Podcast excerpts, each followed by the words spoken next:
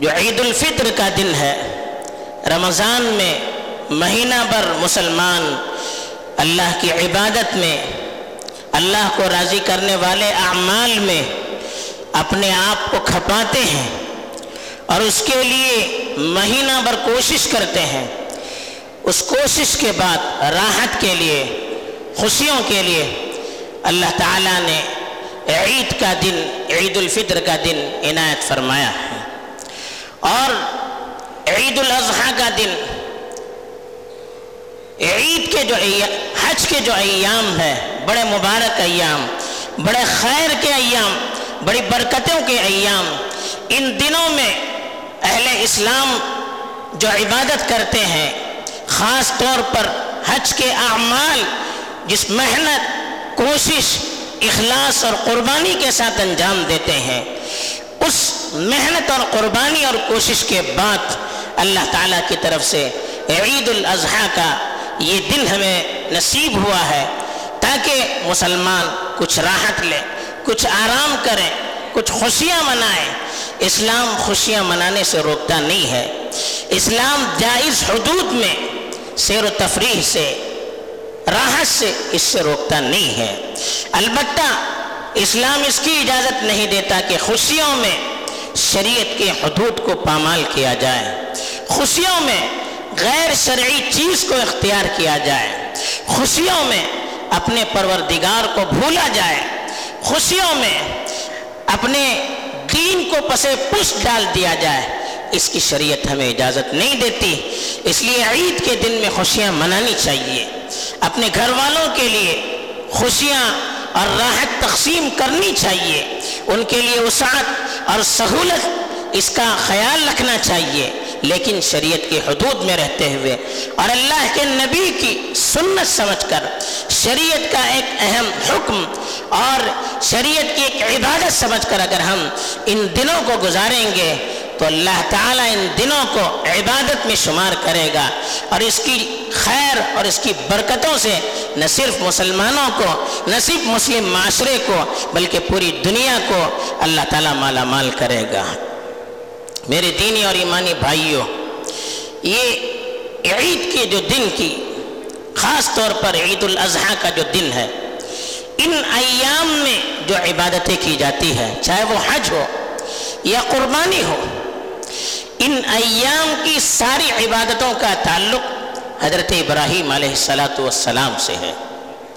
اور حضرت ابراہیم علیہ السلاۃ والسلام وہ پیغمبر ہیں جن کو قرآن نے بہترین ماڈل اور نمونہ بنا کر آج بھی ہمارے سامنے پیش کیا ہے۔ بلکہ وہ پیغمبر ہیں اللہ کے رسول صلی اللہ علیہ وسلم کے بارے میں بھی اللہ کے اللہ تعالیٰ کی طرف سے کہا گیا کہ ملت ابیکم ابراہیم۔ یہ جو تمہاری ملت ہے، یہ جو تمہاری شریعت ہے، یہ ابراہیم کی شریعت ہے۔ یہ دین اسلام کیا ہے؟ ابراہیم علیہ السلام کی شریعت ہے، جس کو مکمل کیا گیا ہے جس کا گویا کہ نیا ایڈیشن ہے۔ جو اسلام کی صورت میں، شریعت محمدیہ کی صورت میں ہمارے سامنے پیش کیا گیا ہے۔ ابراہیم علیہ السلام و پیغمبر ہیں۔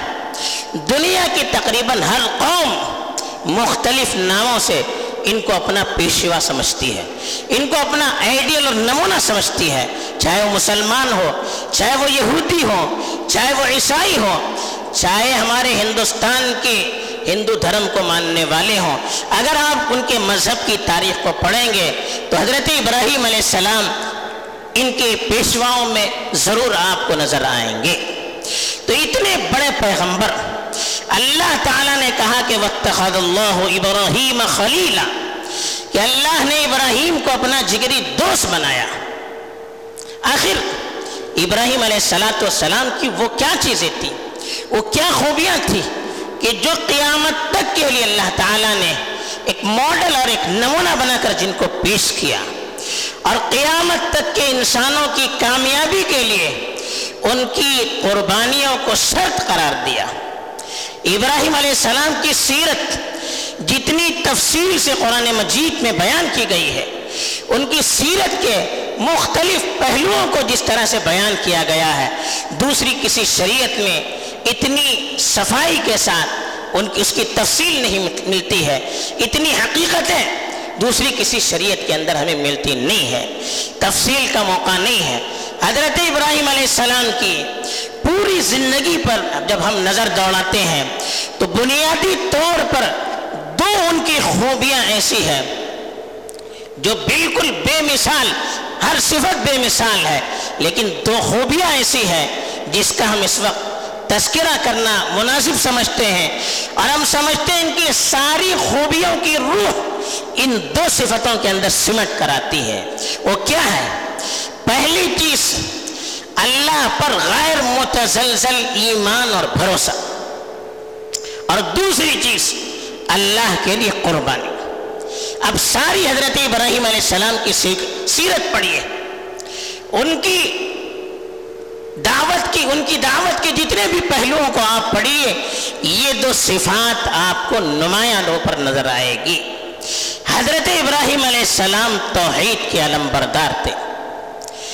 اللہ پر ان کو اتنا بھروسہ تھا۔ اللہ کے وعدے پر اتنا بھروسہ تھا۔ اللہ تعالیٰ کی شریعت پر ان کو اتنا یقین تھا۔ اللہ کی باتوں پر ان کو اتنا اعتماد تھا۔ کہ اس کے لیے انہوں نے ہر چیز سے مقابلہ کیا۔ اللہ کو سامنے رکھ کر اپنے وقت کے بادشاہ سے بھی آنکھوں میں آنکھیں ڈال کر انہوں نے بحث و مباحثہ کیا۔ ان کو دعوت دی، توحید کے دلائل ان کے سامنے پیش کیے۔ شرک و بت پرستی کی دلائل کے ساتھ وقت کے بادشاہ کے سامنے آنکھوں میں آنکھیں ڈال کر اس نے انہوں نے مخالفت کی۔ یہ حضرت ابراہیم علیہ السلام کا اعلان تھا، ڈنکے کی چور اعلان کیا کہ انا براء منکم ومما تعبدون من دون اللہ کہ ہم حضرت ابراہیم علیہ السلام خود اور ان کے ماننے والوں نے ڈنکے کی چوڑ اعلان کر کے کہا کہ ہم تم سے اور تم جس کی عبادت کرتے ہیں اس سے بری ہیں۔ کھلم کھلا اس کا اعلان کیا۔ شرک سے برات کا، شرک سے بیزاری کا اعلان کیا۔ یہ اتنی بڑی ہمت ان کے اندر آئی، آخر کیسے؟ اللہ پر ان کو بھروسہ تھا۔ اتنا بھروسہ اللہ پر۔ پوری قوم کا انہوں نے مقابلہ کیا۔ پوری قوم کی مخالفت مول لی۔ اپنی جان تک کو مصیبت میں ڈال دیا، لیکن ان کو بھروسہ تھا کہ اللہ نے جو وعدہ کیا ہے، وہ وعدہ یقیناً پورا ہو کر رہے گا۔ اس یقین نے ان کے اندر ہمت پیدا کیا۔ اس یقین نے ان کے اندر بہادری پیدا کی۔ اس یقین نے ان کو حوصلہ دیا۔ اس یقین نے ان کے اندر طاقت دی۔ اس یقین نے ان کو آگے بڑھایا۔ اس یقین نے ہر موڑ پر ان کو ترقی کی اور اللہ کی قربت کے درجات سے نوازا۔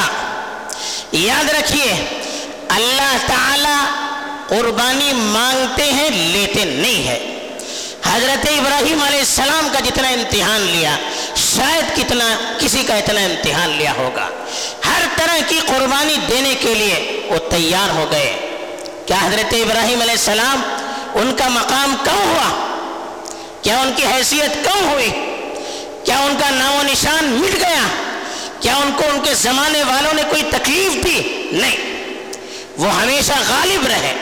ان کی دعوت غالب رہی۔ ان کا نمونہ اور ماڈل غالب رہا۔ ان کی زندگی کے وہ پہلو جو قیامت تک کے لیے لوگوں کے لیے ماڈل اور نمونہ تھے، آج بھی غالب رہے۔ یہی ان کا اللہ پر غیر متسلسل یقین اور بھروسہ تھا کہ جو دوسری بڑی صفت ان کے اندر پیدا ہوئی، اس سے قربانی کا جذبہ۔ دین کے لیے جو قربانی، اللہ کی بات کو قبول کرنا اور اس کے لیے بڑی سے بڑی قربانی دینا، یہ ابراہیم علیہ السلاۃ والسلام کی اہم صفت ہے۔ قرآن نے اس کی تعریف کی، اذ قال له ربه اسلم، قال اسلمت لرب العالمین۔ کہا کہ یاد رکھیے اس وقت کو، جب ان کے پروردگار نے ان سے کہا کہ میرے سامنے جھک جائیے۔ میری بات کو قبول کیجیے۔ وہ اللہ کی اطاعت کے لیے جھک گئے۔ ان کی باتوں کو ماننے کے لیے تیار ہو گئے۔ کیا قربانی تھی؟ کیا یقین تھا اللہ پر؟ جب دعوت کے میدان میں دشمنوں نے ان کے خلاف جو سب سے بڑا پلان کیا کہ آگ جلا کر اس آگ کے اندر ان کو ڈال دیا جائے۔ دین کے لیے اللہ کی سرب، اللہ کے دین کی سربلندی کے لیے، اللہ کی اطاعت کے لیے اپنی جان کی پرواہ کیے بغیر اپنے آپ کو انہوں نے اس آگ میں ڈال دیا جس آگ سے کئی کلومیٹر دور سے پرندوں کا اڑنا مشکل تھا۔ ایسی آگ کے اندر انہوں نے اپنے آپ کو ڈال دیا۔ ان کو یقین تھا کہ میں اللہ کے لیے کام کروں گا، اپنی جان کو بھی اللہ کے لیے مشکل میں جاؤں، ڈالوں گا۔ تو میرا اللہ کبھی مجھے چھوڑ نہیں سکتا۔ اللہ کی مدد کبھی میرا ساتھ نہیں چھوڑ سکتی۔ نتیجہ کیا ہوا؟ جو آگ دوسروں کے لیے جلانے والی ہے، وہ آگ ان کے لیے رحمت کا، ٹھنڈک کا اور نجات کا ذریعہ بن گئی۔ وہ آگ ان کو جلا نہیں سکی۔ آگ اللہ کے حکم کے تابع اللہ نے کہا، یا نا رکونی بردا وہ سلامن علی ابراہیم. اے آگ، تو ٹھنڈی ہو جا اور ابراہیم کے لیے سلامتی کا ذریعہ بن جا۔ قربانی کیا تھی؟ اللہ تعالیٰ دیکھنا چاہتا تھا، میری محبت ان کے اندر زیادہ ہے، میری اطاعت کا جذبہ ان کے اندر زیادہ ہے، یا بچے کی محبت زندہ ہے۔ برسوں کی تمنا کے بعد بڑھاپے میں اللہ نے ایک بچہ دیا۔ وہ بچہ جب چلنے لگا، جب باتیں کرنے لگا، اس وقت اور بچے کی محبت بڑھتی ہے۔ اس وقت بچوں سے اور انسیت بڑھتی ہے۔ اس وقت بچوں سے اور قربت بڑھتی ہے۔ ایسے موقع پر اللہ نے سب سے بڑا ان کا امتحان لینا چاہا کہ ابراہیم کے اندر میری محبت زیادہ ہے یا بچے کی محبت زیادہ ہے۔ ان کو حکم دیا کہ اس بچے کو میرے لیے قربان کیا جائے قربان جائیے اس نبی پر قربان جائیے ان کے فرزن پر کس طرح سے ان دونوں نے اللہ کے حکم کے لیے اپنے آپ کو قربان کر دیا اس عمر میں اس قربانی کو دینے کے لیے کھڑے ہو گئے اپنے بچے کو لٹایا، چاقو لی اور اپنے اس پیارے فرزن کے کی گردن پر انہوں نے اپنی چاقو کو چلانا، چھری کو چلانا شروع کر دیا۔ کیوں؟ اللہ کا حکم سب سے بڑا۔ اللہ کی اطاعت سب سے بڑی۔ اور ان کو معلوم تھا کہ اللہ کے لیے میں قربانی دوں گا۔ اللہ کبھی مجھے بے سہارا نہیں چھوڑو گا تو اللہ تعالیٰ کو قربانی مقصود نہیں ہوتی ہے۔ قربانی امتحان کے طور پر ہوتا ہے۔ قربانی مانگتا ہے اللہ۔ قربانی اللہ تعالیٰ لیتا نہیں ہے۔ نتیجہ کیا نکلا؟ چاقو جس کا کام کاٹنا ہے، اللہ کے حکم سے وہ کاٹنے کے لیے تیار نہیں ہو گئی۔ بلکہ اللہ نے آسمان سے جانور کو بھیج دیا، انہوں نے اس کو ذبح کیا۔ اور اس کے نتیجے میں اور ایک بیٹا حضرت اسحاق کی صورت میں ان کو عطا کیا۔ اور اسی وقت اللہ نے بشارت دی، تمہاری نسل چلے گی، نبوت تمہاری نسل میں ہوگی۔ یہ اللہ کے لیے قربانی کا نتیجہ تھا کہ جس قوم نے ان کو نیست و نابود کرنا چاہا، اللہ نے نہ صرف ان کو، بلکہ ان کی نسل کو اور ان کے پیغام کو ہمیشہ کے لیے باقی رکھا۔ آج بھی نبوت کا جو سلسلہ چل رہا ہے، اللہ کے نبی صلی اللہ علیہ وسلم کی نبوت، یہ بھی نسل بھی حضرت ابراہیم کی اولاد ہے اور آپ کا پیغام بھی ابراہیمی پیغام ہے۔ حضرت ابراہیم کے بعد جتنے پیغمبر آئے، وہ سب ان کی اولاد میں تھے۔ جتنوں کو کتابیں دی گئی وہ سب ان کی اولاد میں تھی۔ جتنے بڑے بڑے حکمران اس دور میں پیدا ہوئے، تقریباً وہ سب حضرت ابراہیم کی نسل سے تھے۔ یہ اللہ کا انعام ہے، اللہ کے لیے قربانی کا نتیجہ۔ اللہ کے حکم کے ماننے پر عقل حیران رہ جاتی ہے۔ پھر حضرت ابراہیم علیہ السلام کی قربانی دیکھیے اللہ کی دعوت جب مشکل ہو گئی ان کی سرزمین میں، دعوت دی اپنے گھر والوں کو، دعوت دی اپنی قوم کو جب انہوں نے قبول کرنے سے انکار کیا، جان سے مارنے کی دھمکی دی، تو اپنی جان کے بجائے دین کو ترجیح دی، اپنے وطن کے بجائے دین کو ترجیح دیا، اپنے گھر والوں کے بجائے دین کو مقدم رکھا، اپنے خاندان کے مقابلے میں دین کو آگے رکھا۔ نتیجہ یہ ہوا، اپنا گھر ان کو چھوڑنا پڑا، اپنا ملک ان کو چھوڑنا پڑا، چلے گئے وہاں سے۔ پھر جب ایک جگہ ان کو قرار ملا، وہاں سے پھر حکم ہو گیا کہ مکے جائیے۔ وہاں گئے کعبۃ اللہ کے پاس۔ ایسا علاقہ بنجر، نہ کوئی آبادی تھی، نہ کھانے پینے کا کچھ انتظام تھا۔ پہاڑی علاقہ، نہ پانی، نہ دانا، نہ آدم نہ آدم ذات، کچھ بھی نہیں۔ اس علاقے میں جب اپنے اکلوتے فرزند حضرت اسماعیل اور اپنی بیوی کو لے کر چلے، تو اللہ نے حکم دیا کہ ان کو یہیں چھوڑ دیا جائے۔ اور آپ چلے جائیے۔ آپ تصور کیجیے، ایک عورت ذات، چھوٹا بچہ، ایک ایسے علاقے میں جہاں نہ کھانے کا انتظام، نہ پانی کا انتظام، نہ کوئی ایسی چیز موجود ہے جس جو ایک زندہ رہنے والے انسان کے لیے ضروری ہے۔ کوئی چیز نہیں، کوئی انتظام نہیں۔ اللہ کا حکم آیا، وہی ان کو چھوڑ دیا اور پھر چلے گئے۔ کون تصور کر سکتا ہے اتنی بڑی قربانی کا؟ یہ وہ جذبہ تھا جس نے حضرت ابراہیم کو دنیا کے لیے نمونہ بنا دیا۔ آج اس کی ضرورت ہے میں۔ اللہ پر یقین اور بھروسے کی ضرورت ہے۔ حالات آتے ہیں اور آتے رہیں گے۔ یہ کوئی نئی بات نہیں۔ آپ اسلام کی تاریخ پڑھیے، چاہے ہماری شریعت کی بات کی یا اس سے پہلے کی۔ ہر زمانے میں اللہ نے اچھے لوگوں کو آزمایا ہے، دشمنوں سے آزمایا، ظالم بادشاہوں سے آزمایا، کفار سے آزمایا۔ آزمائش ایک امتحان ہوتی ہے۔ اچھے اور برے، کھرے اور کھوٹے، سچے اور جھوٹ، پکے اور کچے ان کے درمیان فرق کرنے کے لیے اللہ تعالیٰ یہ امتحان لیتے ہیں۔ وَلَنَبْلُوَنَّكُمْ حَتَّى نَعْلَمَ الْمُجَاهِدِينَ مِنْكُمْ وَالصَّابِرِينَ وَنَبْلُوَ أَخْبَارَكُمْ۔ اللہ نے کہا، ہم ضرور آپ کا امتحان لیں گے، ہم ضرور آپ کو آسمائیں گے، ہم ضرور آپ کو پریشان کریں گے، ہم دیکھیں گے کہ تم میں سے اللہ کے لیے کوشش اور قربانی دینے والا کون ہے۔ اللہ کے لیے تکلیفوں کو جھیل کر دین پر ثابت قدم رہنے والا کون ہے۔ وَنَبْلُوَ أَخْبَارَكُمْ۔ تمہاری زندگی کی جو خبریں ہیں، اس کی ہم تحقیق کریں گے۔ دوسری جگہ کہا احسب الناس ان يتركوا ان يقولوا آمنا وهم لا يفتنون۔ لوگ کیا سمجھتے ہیں؟ کہ ہم یہ کہیں گے کہ ہم ایمان لائے، تو ایسے ان کو چھوڑ دیا جائے گا۔ کیا ان کو آزمایا نہیں جائے گا؟ وَلَقَدْ فَتَنَّ الَّذِينَ مِن قَبْلِهِمْ۔ ان سے پہلی قوموں کو بھی ہم نے امتحان لیا۔ فَلَيَعْلَمَنَّ اللَّهُ الَّذِينَ صَدَقُوا وَلَيَعْلَمَنَّ الْكَاذِبِينَ۔ اللہ تعالیٰ ضرور دکھانا چاہتے ہیں کہ کون اپنے ایمان کے دعوے میں سچے ہیں، کون جھوٹے ہیں۔ جب تک مصیبت آتی نہیں ہے، جب تک آزمائش آتی نہیں ہے، جب تک ظلم ہوتا نہیں ہے، جب تک تکلیف نہیں ہوتی ہے، کون ایمان میں سچا ہے؟ کون ایمان میں جھوٹا ہے اس کا امتحان نہیں ہو پاتا ہے؟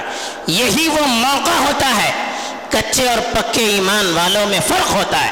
اپنی آنکھوں سے ہم دیکھ رہے ہیں حکومت وقت کو خوش کرنے کے لیے، ظالم طاقتوں کو خوش کرنے کے لیے، عہدے والوں کو خوش کرنے کے لیے کتنے نام کے مسلمان ہیں جو اپنے ایمان کو بیچنے کے لیے تیار ہوتے ہیں۔ جو ان کی ہاں میں ہاں ملا کر اپنی شریعت کو بدنام کرنے کے لیے تیار ہوتے ہیں۔ جو مسلمانوں کے خلاف زہر اگلنے کے لیے بھی تیار ہوتے ہیں، یہ کیوں ہے؟ یہ امتحان ہے۔ اس امتحان میں وہ ناکام ہو رہے ہیں۔ اس امتحان میں کامیاب وہ ہوتا ہے جو اپنی جان کی پرواہ کیے بغیر، اپنی دولت کی پرواہ کیے بغیر، اپنے عہدے کی پرواہ کیے بغیر، اپنے وسائل کی پرواہ کیے بغیر، اپنے تعلقات کی پرواہ کیے بغیر، اپنے اہل و عیال کی پرواہ کیے بغیر اللہ کے دین کو ترجیح دیتا ہے۔ ساری مصیبتوں کو جھیل کر دین پر ثابت قدم رہتا ہے۔ دین کے سلسلے میں کبھی کمپرمائز کرنے کے لیے تیار نہیں ہوتا ہے، وہ امتحان میں کامیاب ہوتا ہے۔ بھلے مصیبت آ جائے، بھلے پھانسی کے پھندے پر چڑھنا پڑے، لیکن دین میں کمی بیشی ہو جائے، اس کے لیے تیار نہیں ہوتا۔ حضرت ابو بکر خلیفت المسلمین، اللہ کے رسول صلی اللہ علیہ وسلم کے وسلم کے سچے اور پہلے جانشین، ان کے زمانے میں جب ارتداد ہونے لگا لوگ اسلام چھوڑنے لگے۔ ان کی طاقت ان الفاظ میں ظاہر ہو گئی۔ القص الدین وانا حی میرے جیتے جی دین میں کمی ہو جائے اور میں زندہ رہوں، یہ نہیں ہو سکتا۔ یعنی میرے زندہ رہتے ہوئے دین میں کسی طرح کی کمی آ جائے، اس کے لیے میں تیار نہیں ہوں۔ اپنی جان دینے کے لیے تیار ہوں، لیکن دین میں کمی بیشی آ جائے۔ دین میں نقص آ جائے۔ دین میں کمزوری آ جائے، دین کے کسی رکن پر عمل کرنا چھوڑ دیا جائے، اس کے لیے میں تیار نہیں ہوں۔ ایک جان کیا سو جان ہماری ہو، تو اس کو قربان کرنے کے لیے ہمیں تیار ہونا چاہیے۔ یہ جان کیا ہے؟ سرفروشی کی تمنا اب ہمارے دل میں ہے، دیکھنا ہے زور کتنا بازو قاتل میں ہے، یہ ہمارا نعرہ ہونا چاہیے۔ جان اس کی ہے، اسی کو دی جائے گی۔ لیکن یہ ہماری جان اللہ کے لیے قربان ہو جائے۔ مرنا ہی ہے، بستر پر گھٹ گھٹ کر مرنے کے بجائے، کسی ہسپتال میں، غیروں کے ہاتھوں میں مرنے کے بجائے اللہ کے دین کے لیے اگر ہم قربان ہو جاتے ہیں تو اس سے بڑھ کر کیا سعادت ہوتی ہے؟ کہ اپنی جان کی، اس کے خوف کے لیے، جان کی حفاظت کے لیے ہم دین میں کمی بیشی کو قبول کریں؟ ہم غیروں کے قانون کو بلا چو چرا اپنے اوپر مسلط کرتے جائیں۔ یہ ایمان ہے ہمارا، یہ غیرت ہے ہماری۔ زندہ رہنے کا پھر فائدہ کیا ہے؟ اس لیے ہمیں حضرت ابراہیم علیہ السلام کا یہ پیغام ہے۔ اپنی جان سے زیادہ، اپنے مال سے زیادہ، اپنی اولاد سے زیادہ، اپنے وسائل سے زیادہ ہمیں اپنے دین سے محبت ہونی چاہیے۔ ہمیں اللہ کے حکم پر محبت مر مٹنے سے محبت ہونی چاہیے۔ جب تک یہ جذبہ نہیں ہوگا، یاد رکھیے اللہ قربانی لیں گے نہیں، لیکن آزمائیں گے ضرور۔ جب تک یہ جذبہ نہیں ہوگا، جب تک یہ کوششیں نہیں ہوگی تب تک دین غالب نہیں آ سکتا۔ تب تک عزت اور سربلندی ہمیں حاصل نہیں ہو سکتی۔ تو اس لیے ہمیں سب سے پہلے اس کی ضرورت ہے اپنے دین کو مقدم رکھنے کی، قربانی کے لیے تیار رہنے کی ضرورت ہے۔ دوسری چیز، یاد رکھیے، کوئی ظالم دنیا میں ہمیشہ رہتا نہیں ہے۔ اللہ ظلم کو پسند کرتے نہیں ہیں۔ ہماری تاریخ گواہ ہے۔ نبیوں کی تاریخ گواہ ہے۔ کتنے وقت کے فرعون آئے چلے گئے۔ ظلم کی حدیں پار کر دی، لیکن ناکامی ان کو ہوئی۔ فرعون نے کیا کیا حضرت موسیٰ کی قوم کے ساتھ؟ بات کرنا مشکل، سارے حقوق پامال کیے گئے۔ لیکن اللہ کے لیے جب کھڑے ہو گئے، اللہ نے وقت کی حکومت کو برباد کر دیا۔ کوئی رہنے والا نہیں ہے، تاریخ پڑھیے یہ سورج جو ہوتا ہے، ہمیشہ اوپر نہیں رہتا ہے، وہ جھکتا بھی ہے۔ جب اوپر ہوتا ہے تو جھکنا لازمی ہے اس کے لیے۔ اس لیے ہم کو دھوکہ نہیں کھانا چاہیے۔ ان کے پروپگنڈے میں آ کر ہمت نہیں ہارنی چاہیے۔ اگر ہم یہ سوچیں گے کہ نہیں، ان کا بھی غلبہ ہوگا، ہمیں ملک میں رہنا ہے، ان کے تابع رہنا ہوگا۔ اگر یہ ہم نے سوچ بھی لیا، یاد رکھیے ہمارا ایمان رخصت ہو گیا۔ اللہ پر سے بھروسہ اٹھ گیا، ایمان رخصت ہو گیا۔ پھر زندگی کا کوئی فائدہ نہیں۔ پھر جینے کا کوئی فائدہ نہیں۔ جیسے تم تراخ سے آئے ہیں، اس سے بدتر ذلیل ہو کر یہ چلے جائیں گے۔ آثار نظر آ رہے ہیں، وقت بتلائے گا، لیکن اس کے لیے ہمیں کچھ کام کرنے کی ضرورت ہے۔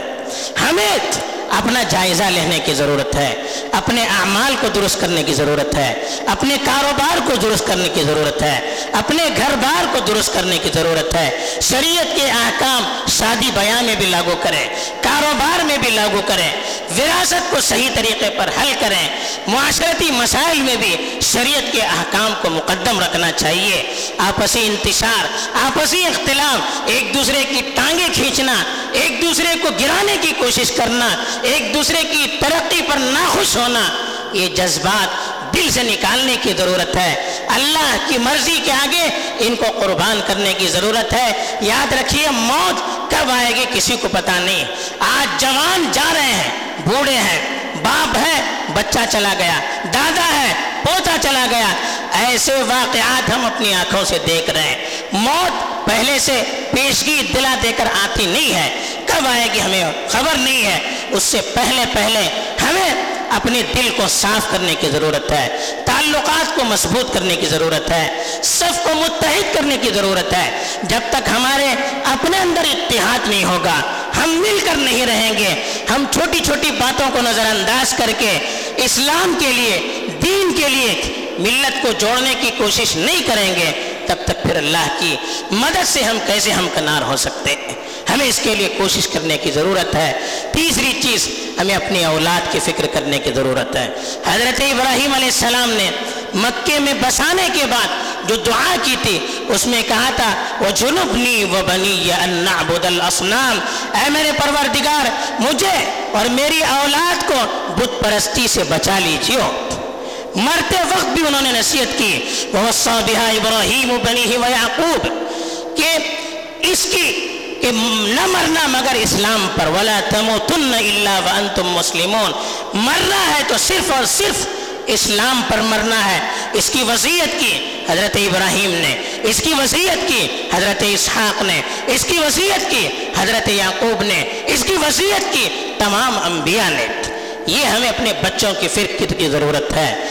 آج تعلیم کے نام پر بے دینی عام کی جا رہی ہے۔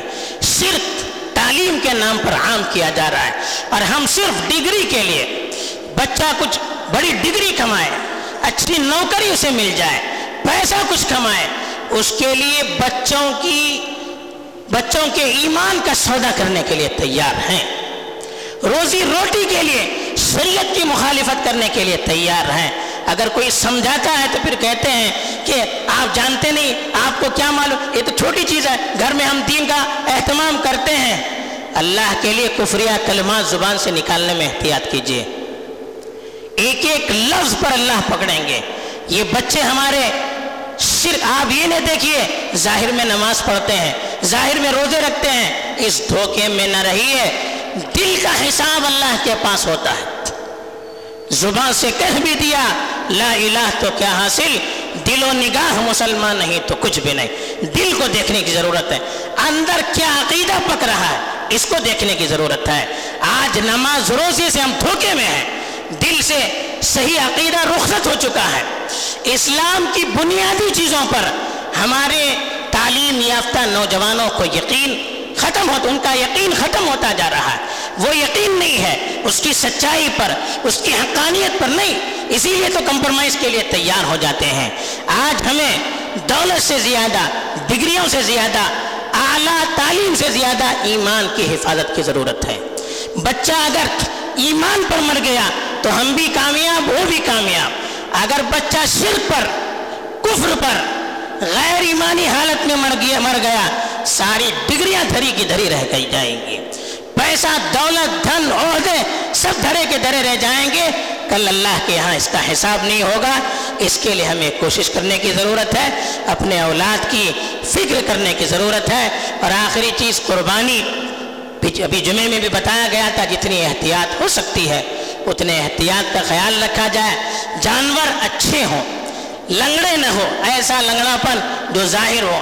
ایسا کانا پن جو ظاہر ہو، ایسا دبلا لاغر ظاہر ہو، ایسا مر جو یعنی انتہائی کمزور، انتہائی بیمار، لنگڑا، لولا، ایسے جانوروں کی قربانی قبول نہیں ہوتی ہے۔ جانور اچھا ہو، بہتر ہو، عمر بھی ہو چکی اس کا بھی خیال رکھا جائے۔ علماء سے تحقیق کی جائے اور ذبح کرتے وقت بھی حلال طریقے سے کا خیال رکھا جائے۔ گردن کے پاس لے جا کر ایسے کاٹتے ہیں تو اس سے ذبح ہوتا نہیں، ذرا دور رکھ کر کاٹنا چاہیے۔ جو رگے ہیں، حلقوم ہے اور جو سانس کی نلی ہے، اس کو کاٹنے کی ضرورت ہے۔ ان ساری چیزوں کا خیال رکھ کر ذبح کریں۔ ذبائی کرنا ہے تو شریعت کے مطابق کریں۔ جلد بازی میں نامنود کے لیے، ہاہو کے لیے ہم قربانی کے جانور کو غیر شرعی طور پر ذبح نہ کریں۔ اور ہم کوشش کریں کہ ان زمانے میں احتیاط کریں، سارے جو احتیاط کے پہلو بیان کیے جا رہے ہیں، ان ساری چیزوں کا خیال رکھیں اور جو بھی کرے اللہ کے لیے کریں۔ اللہ تعالیٰ ہمیں صحیح طور پر عید کے پیغام کو سمجھنے کی توفیق دے، عید کے اعمال صحیح طور پر ادا کرنے کی توفیق دے۔ ہمارے اعمال کو، قربانیوں کو اللہ تعالیٰ قبول فرمائے اور اس کے اچھے اثرات پورے عالم پر مرتب فرمائے۔ آمین۔ و آخر دعوانا ان الحمد للہ رب العالمین۔